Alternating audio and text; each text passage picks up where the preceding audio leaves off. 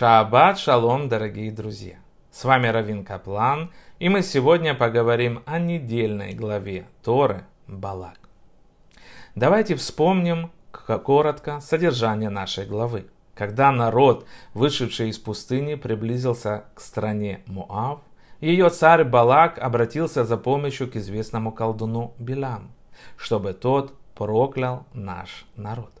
Всевышний явился Биламу в ночном видении и запретил ему произносить проклятие. Но Билам после некоторых колебаний все же отправился к Балаку. Ангел, посланный Богом огненным мечом, преградил дорогу Биламу и его ослице. Билам не видит ангела, не понимает вынужденных маневров ослицы и бьет ее за упрямство. И тогда открыл Всевышний уста ослиц. Билам прибывает наконец-то к Балаку. И царь Маава проводит тщательную подготовку к ритуалу, чтобы проклясть еврейский народ в надежде, что гость одними словами уничтожит ненавистный ему народ. Однако результат получается противоположным. Трижды Билам пытается извлечь проклятие, но три раза его уста произносит лишь благословление. Разочарованный Балак отсылает Билама во своясь. Тем временем начал народ Израиля распутничать с женщинами царства Мавитянского. И снисошел мор на народ. А когда один из народа открыто вел одну из женщин в свой дом, Пинхас, сына Лазара, сына Аарона Кугена, схватил копье и убил их обоих. Повальная эпидемия сразу прекращается, но от нее уже погибло 24 тысячи человек. С тех пор, дорогие друзья, было задано много вопросов о истории Балака и Билама и о проклятиях, которые превратились в благословление. Был ли Билам истинным человеком, Бога, пророком, или он был мошенником, магом, колдуном, практицирующим темные искусства? Был ли он действительно, как говорили некоторые мудрецы, равным Маше Рабейн? Давайте попробуем ответить на эти вопросы. Начнем мы с вами с того, что в Торе приводится лишь одно пророчество, которое было произнесено не самим Маше. Это пророчество Билама. Таким образом, понятны слова мудрецов в Бамидбара Раба 14.34 по поводу стиха «И не было более пророка в Израиле, подобного Маше» Дворим 34.10. В Израиле не было, а среди других народов был. Кто же это? Билам. Если задуматься над сказанным, мы поймем всю важность слов мудрецов. Ведь они сравнили Билама с самим Маше Рабейну. А Маше это не просто великий человек, не просто мудрец и не просто предводитель народа. Он занимает совершенно особое место. Устами, к устам говорю я с ним, и явно не образами. Бамидбар 12.8. Он стоит на такой высокой ступени, что говорит непосредственно с Творцом. От него ничто не скрыто. Поэтому, если оказывается, что еще кто-то находится на таком же уровне, это из ряда вон выходящее явление. Пророчество Билама важно и по своему содержанию. В нем открывается великая эпоха нашего народа. И здесь вкратце описана вся его история. Билам заглядывает вперед, не на день и не на столетие. Он видит грядущее вплоть до конца дней. Не Маше, а Билам произнес знаменитые слова «Встанет звезда от Якова» Бамидбар 4.17. Надо отметить, что Билам не просто наделенный особыми душевными способностями человек.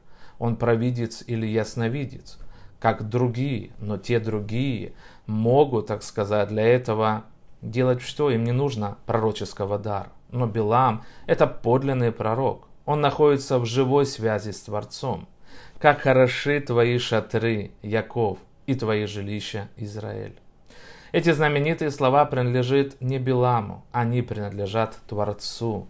Самое красноречивое выражение его любви к этому маленькому, ничем не примечательному народу. Билам, языческий пророк, является только самым маловероятным средством получения божественных благословений. Но таков его выбор, выбор Творца. Он выбрал Билама, который ненавидел наш народ и был посланником его Всевышнего любви. Моше прямо говорит, Господь Бог ваш не послушал Билама, а превратил проклятие благословления для вас, потому что Всевышний Бог ваш любит вас.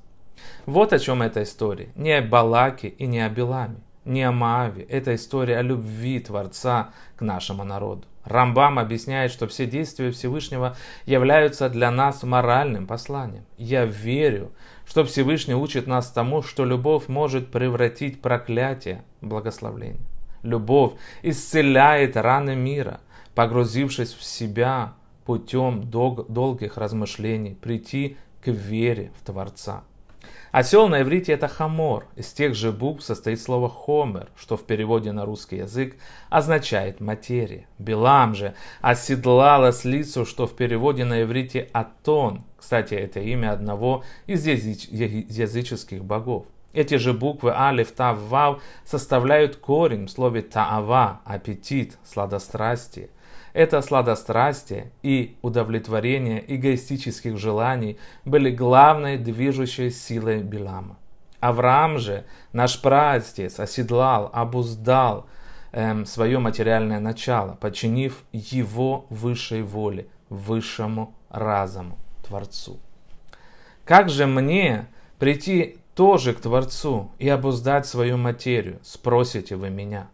Возможно, нам поможет ответить на этот нелегкий вопрос притча от раби Якова Кранца, известного под именем Дубнинский Магит. Итак, была однажды очень нервная, вспыльчивая женщина. Чуть что она проклинала всех, даже своих детей. Решила она обратиться к праведнику.